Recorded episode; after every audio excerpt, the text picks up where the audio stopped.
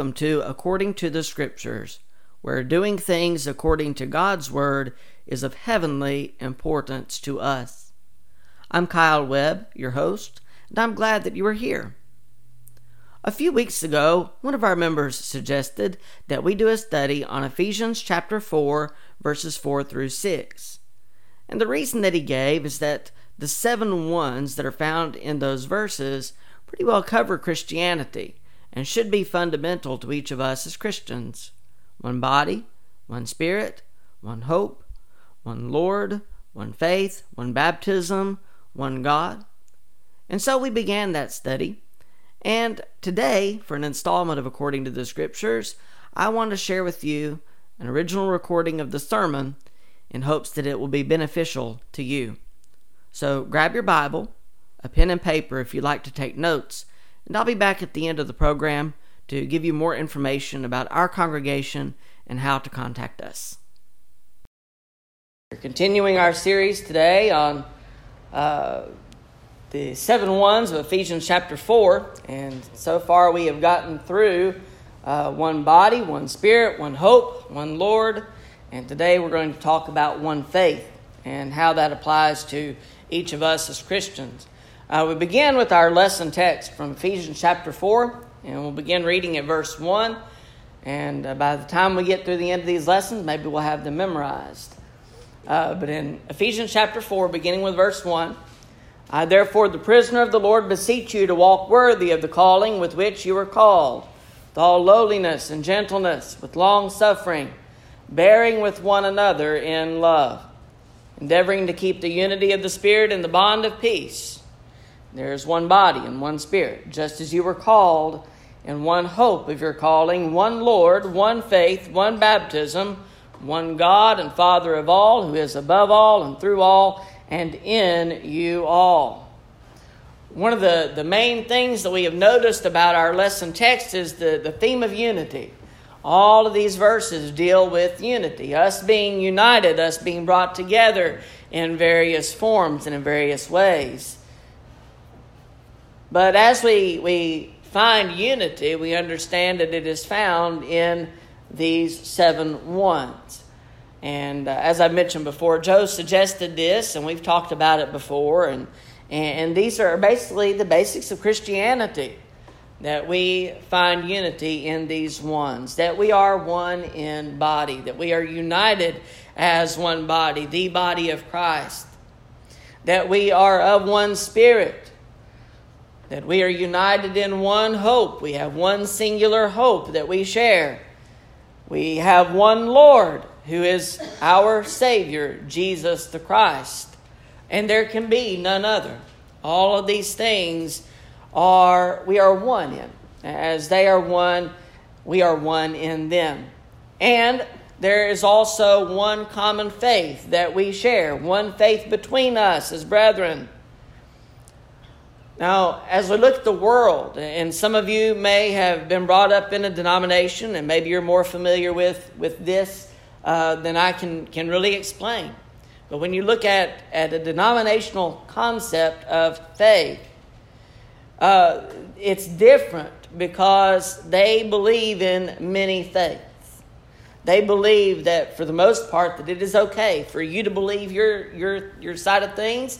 I'll believe what I want to believe and, and we'll all come together in the end.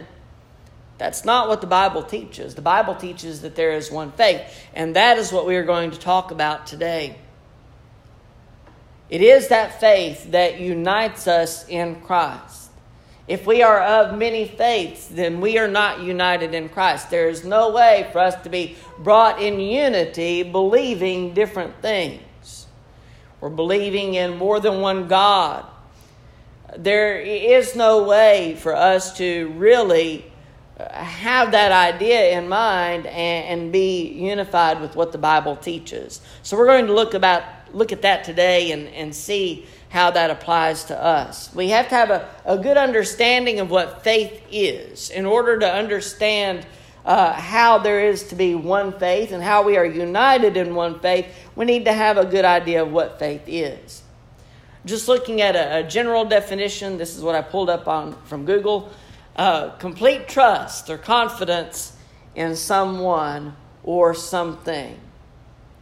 Uh, another belief is, uh, or another definition, strong belief in God or in the doctrines of a, re- a religion based on spiritual apprehension rather than proof.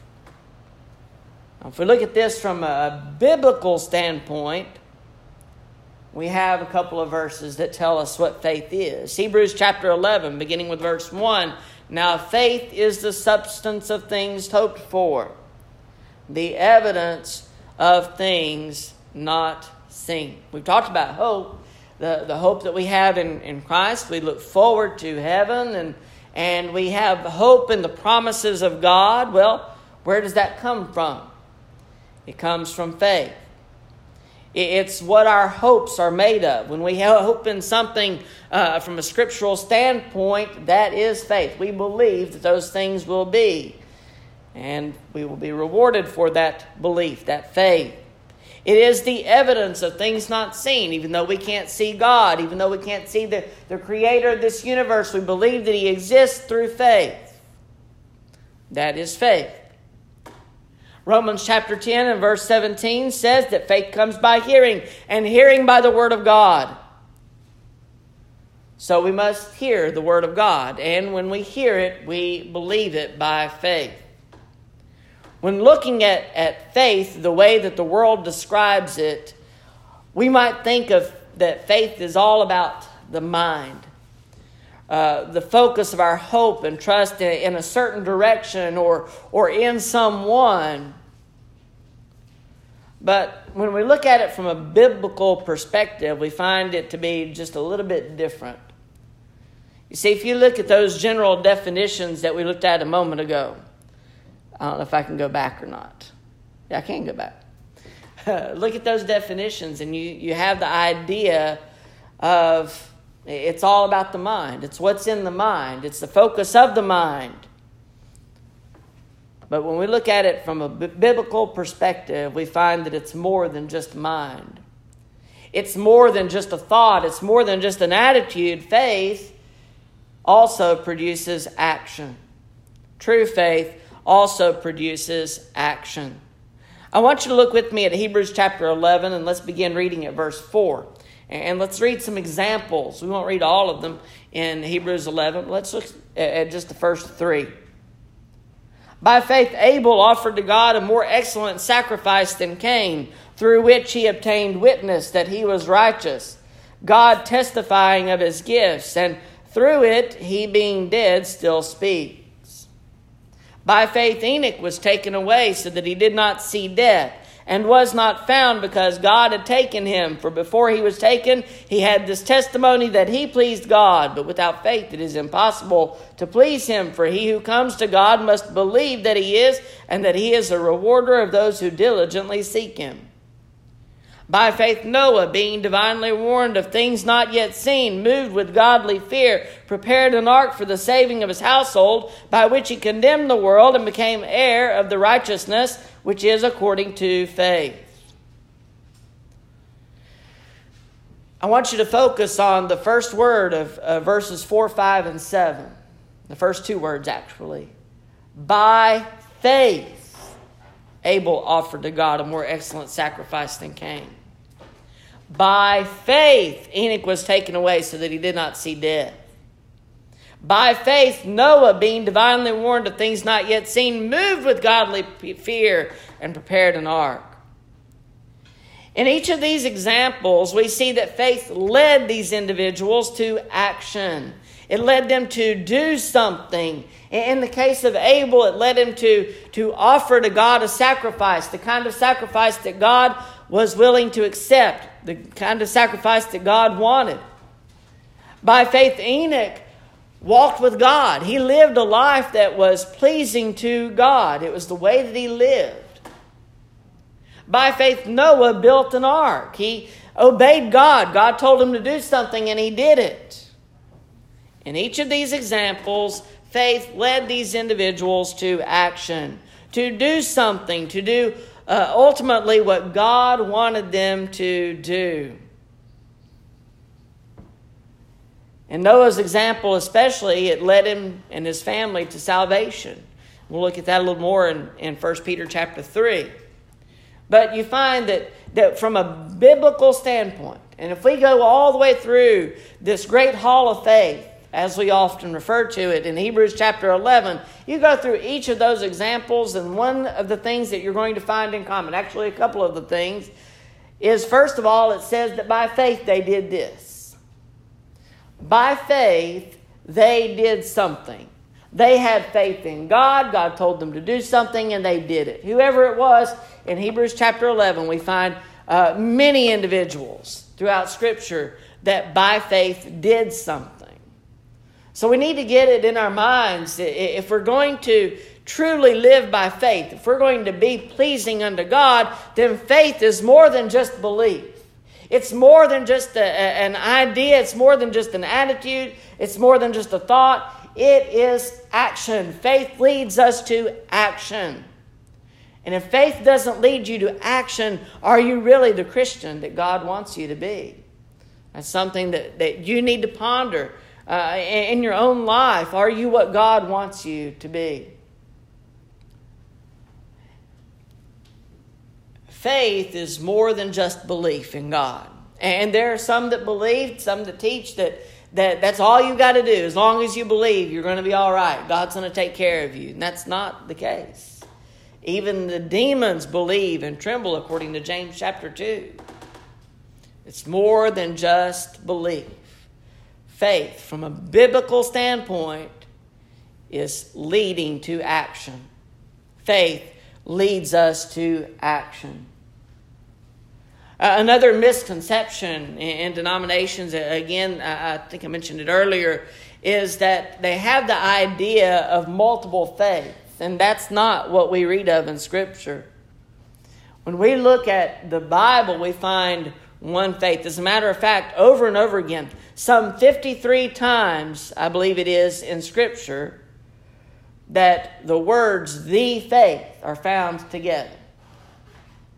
53 times. That's not a coincidence. So when we look at, at faith, we have an understanding that there is one singular faith.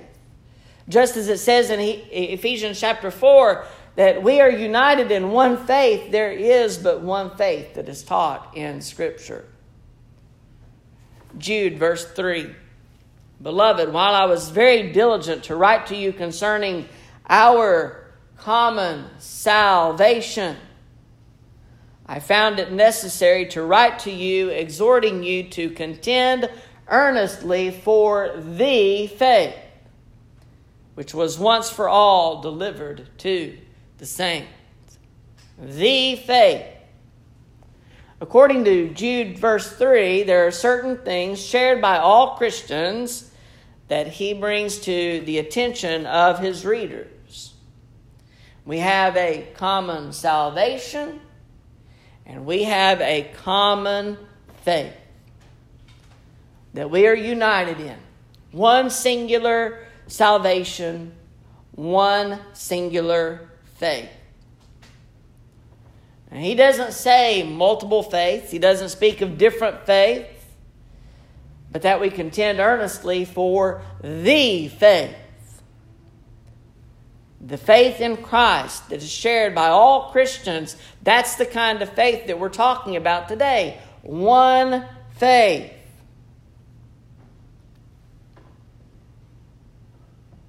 Now, first mentioned, speaking of the, the lame man in Solomon's portico, we find that it is through the faith that he was healed, according to Acts chapter 3 and verse 16.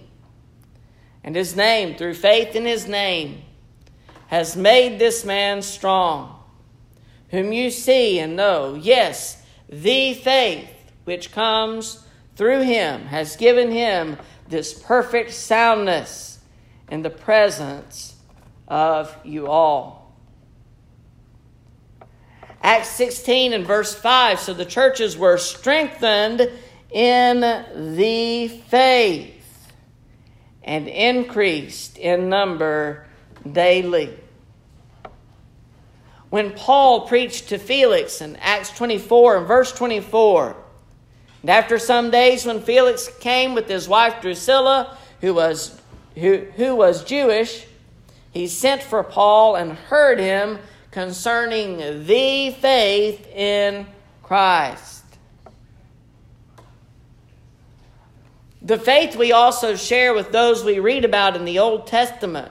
Circumcision is, is not a necessary practice for us to follow today to be saved. But, but here in, in Romans chapter 4 and verse 12, it says, And the father of circumcision to those who not only are of the circumcision, but who also walk in the steps of the faith which our father Abraham had while still uncircumcised. We find that we are united in faith in God with those of the Old Testament as well as those we read about in the New Testament.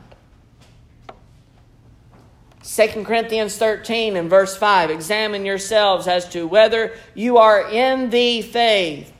Test yourselves. Do you not know yourselves that Jesus Christ is in you? Unless indeed you are disqualified.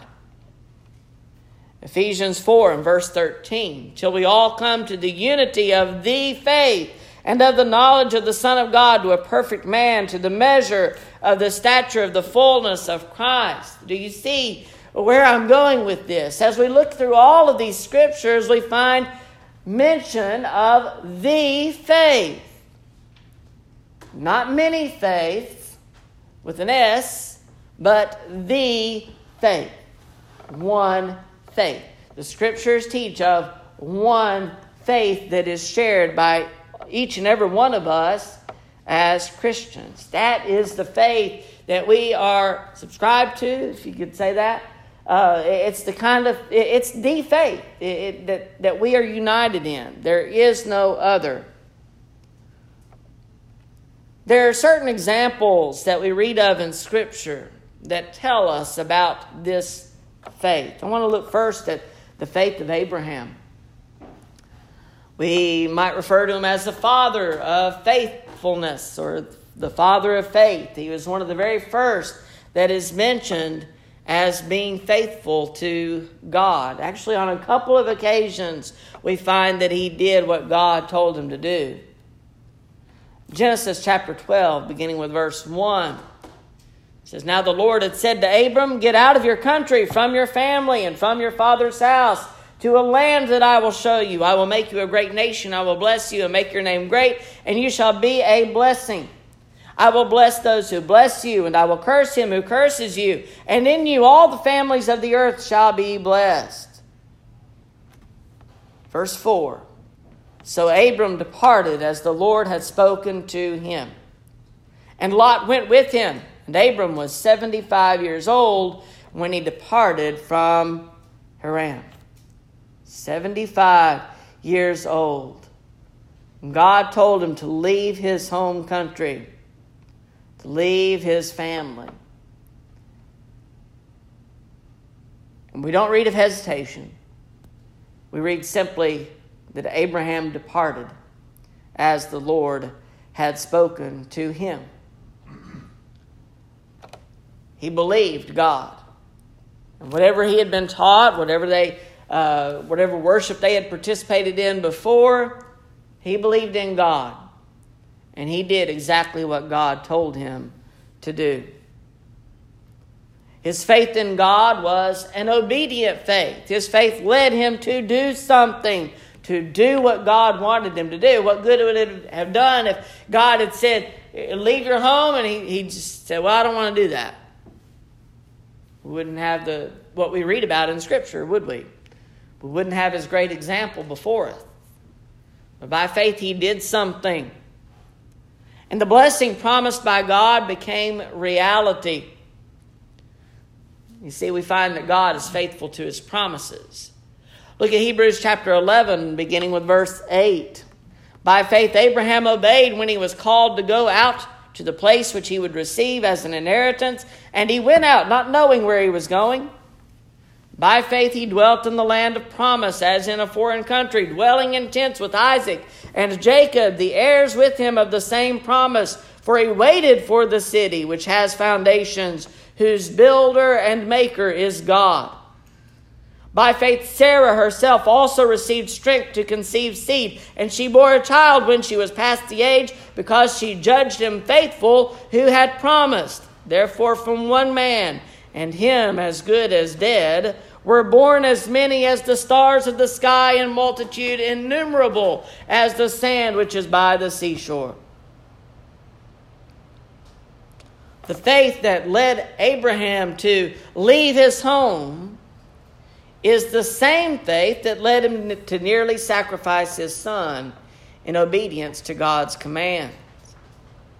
Verse 17 of Hebrews 11 By faith, Abraham, when he was tested, offered up Isaac, and he who had received the promises offered up his only begotten son, of whom it is said, In Isaac your seed shall be called, concluding that God was able to raise him up even from the dead, from which he also received him in a figurative sense. Faith led Abraham to obey. Not once, but on two separate occasions that we read of in Scripture, uh, two great occasions, his faith led him to obedience, to leave his home. As we read in Genesis 22, to sacrifice his son as God commanded him to do as a test. Abraham was ready. Not only was he ready, but he was at the point where he was about to sacrifice him. He was about to take his life as a sacrifice unto God when God told him to stop.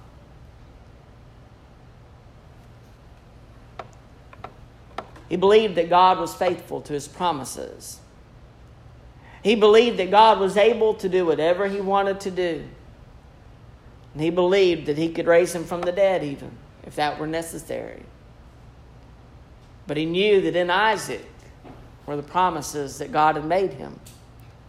And he believed God to be faithful to those promises. The faith of Abraham is also the faith of Noah.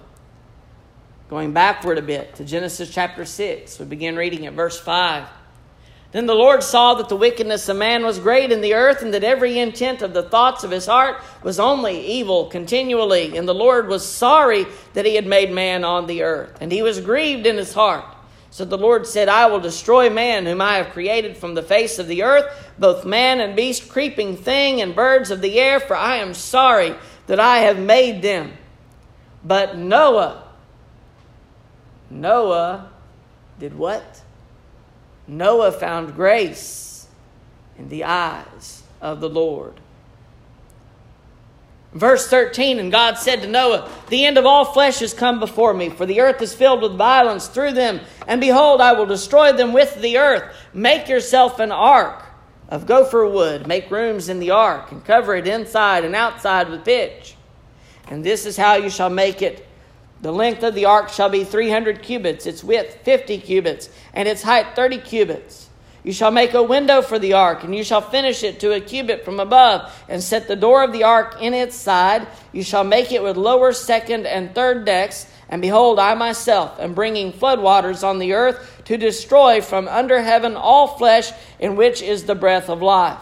Everything that is on the earth shall die.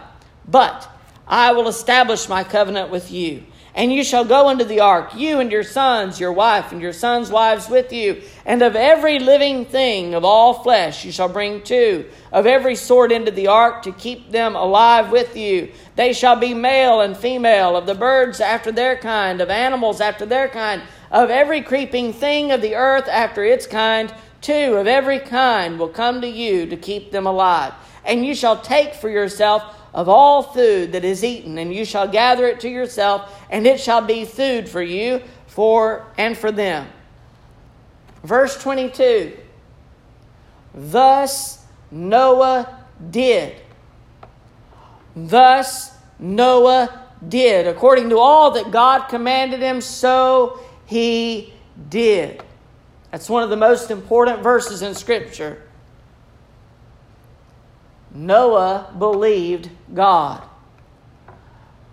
Hadn't seen rain yet, they didn't know what it was, but he believed God. And he built that ark. He didn't say, Well, what's gopher wood? I don't know how to find gopher wood. We don't know what gopher wood is, really. He didn't say, This is too hard, this is too big. I don't have the right tools to, to, to make this. I don't have enough manpower to, to make this happen. He did it. God told him to build the ark, and he did. And there were people, a lot of people, that told him he was crazy. But he did it anyway. Hebrews 11, uh, back to verse 7 that we read a moment ago. By faith, Noah, being divinely warned of things not yet seen, moved with godly fear. Being warned, divinely warned of things not yet seen. We act upon what we see often. We uh, drive and you see uh, an accident happening and you slow down, you react to what you see. There are many occasions where, where we can look at, back at our lives and see that we are reacting to what we can see.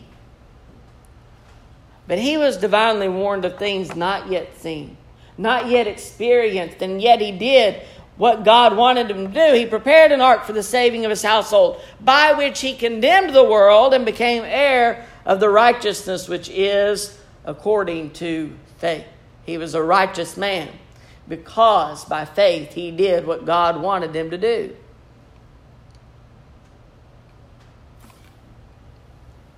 Faith of Abraham is the faith of Noah. And the faith of Noah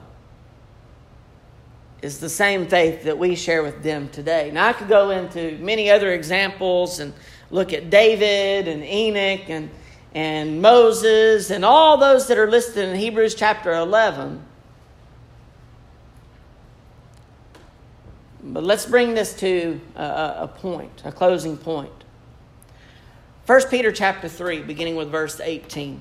1 Peter 3, beginning with verse 18. For Christ also suffered once for sins, the just for the unjust, that he might bring us to God, being put to death in the flesh, but made alive by the Spirit by whom also he went and preached to the spirits in prison, who formerly were disobedient when once the divine longsuffering waited in the days of Noah, while the ark was being prepared, in which a few, that is, eight souls, were saved through water. There is also an antitype, a like figure which now saves us baptism. Not the removal of the filth of the flesh, but the answer of a good conscience toward God to the resurrection of Jesus Christ, who has gone into heaven and is at the right hand of God, angels and authorities and powers having been made subject to him. Christ suffered for our sins. He, the just and holy and righteous one, suffered for us. the just suffered for the unjust. And it makes no sense to us why, except that God tells us that He loved us. God so loved the world that He gave His only begotten Son, that whosoever believes in Him should not perish, but have everlasting life.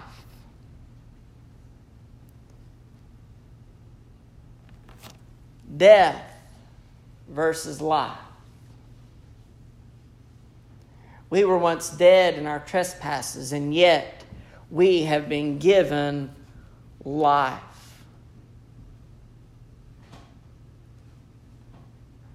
This he preached to the spirits in prison. In 1 Peter chapter 4, verse 6, we, we sort of have an understanding uh, of what this means. For this reason, the gospel was preached also to those who are dead that they might be judged according to men in the flesh, but live according to God in the Spirit. These were formerly disobedient, as in the days of Noah. And yet we find that Christ brings life. His suffering for the unjust brings us to God.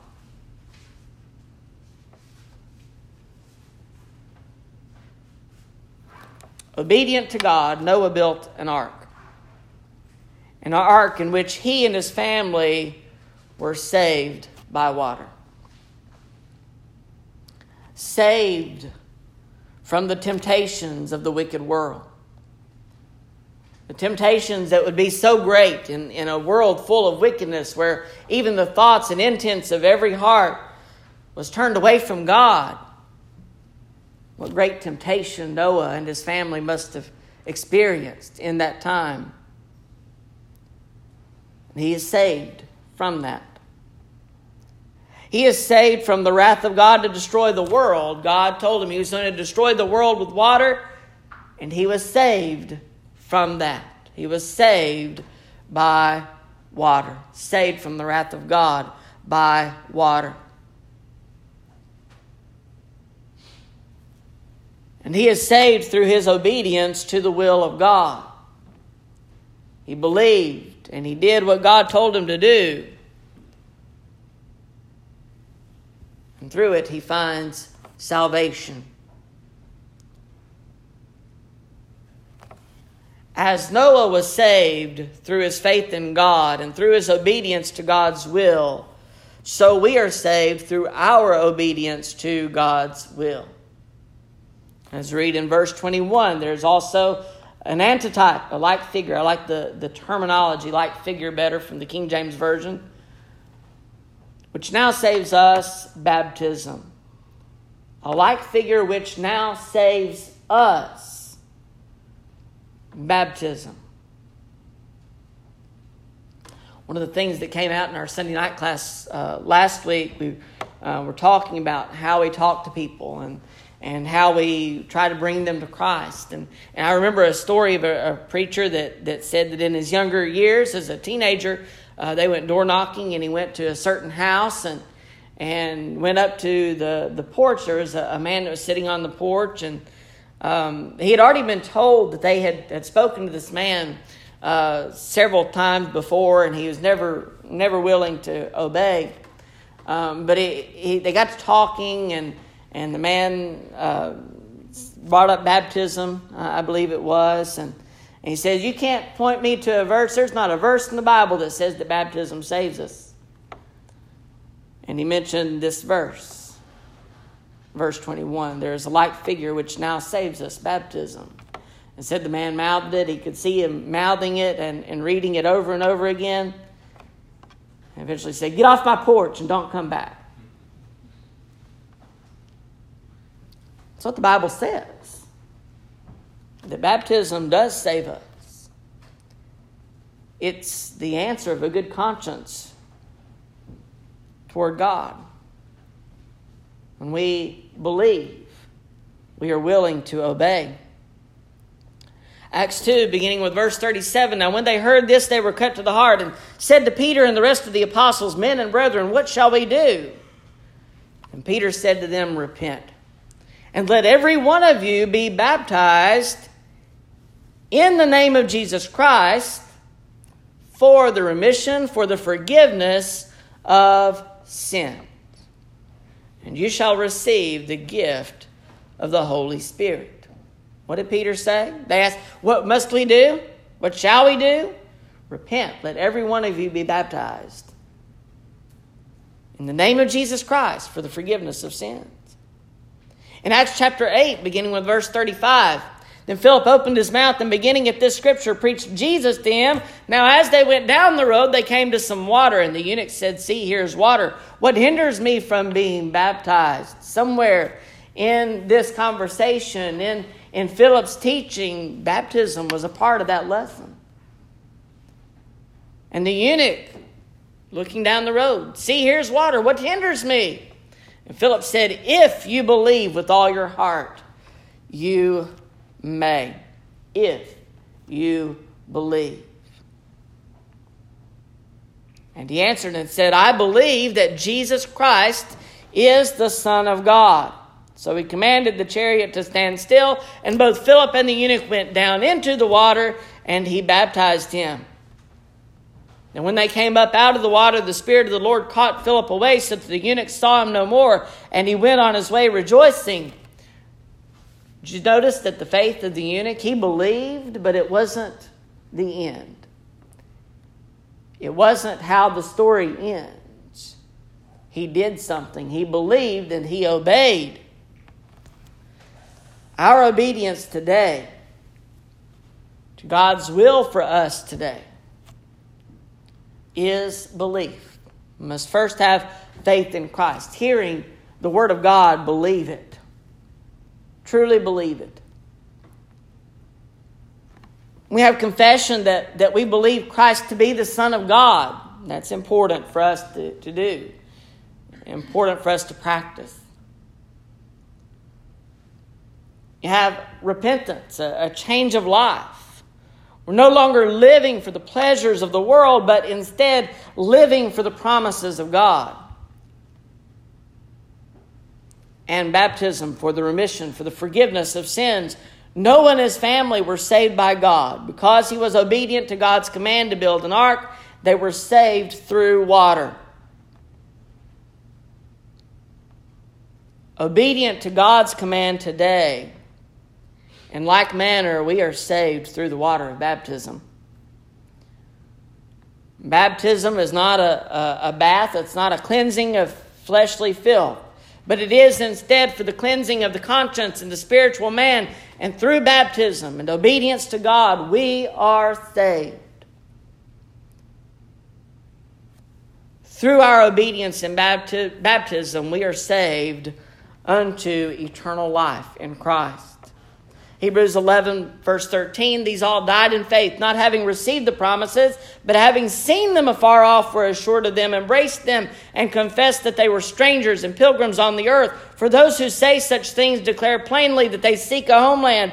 And truly, if they had called to mind that country from which they had come out, they would have had opportunity to return. But now they desire a better, that is, a heavenly country. Therefore, God is not ashamed to be called their God, for he has prepared a city for them.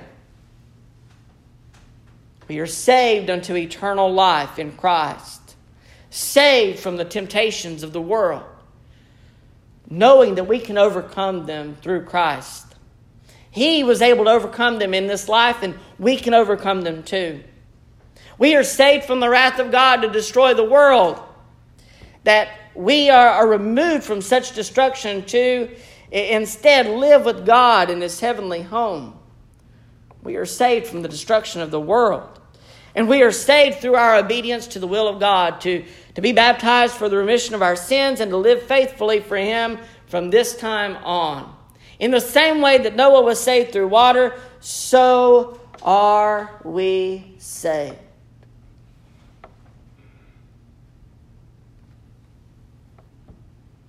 We're saved from the temptations of the world, saved from the destruction of the world, and we are saved through the waters of baptism saved by the water to eternal life in Christ. There's so many parallels that we can draw from all of this, but it all begins with faith.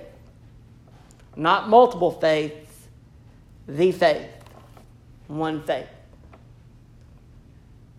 Do you believe that one faith? More than believe, have you obeyed? Have you become a child of God? Maybe it is that you need to come in obedience. Maybe you need to be baptized for the remission of your sins.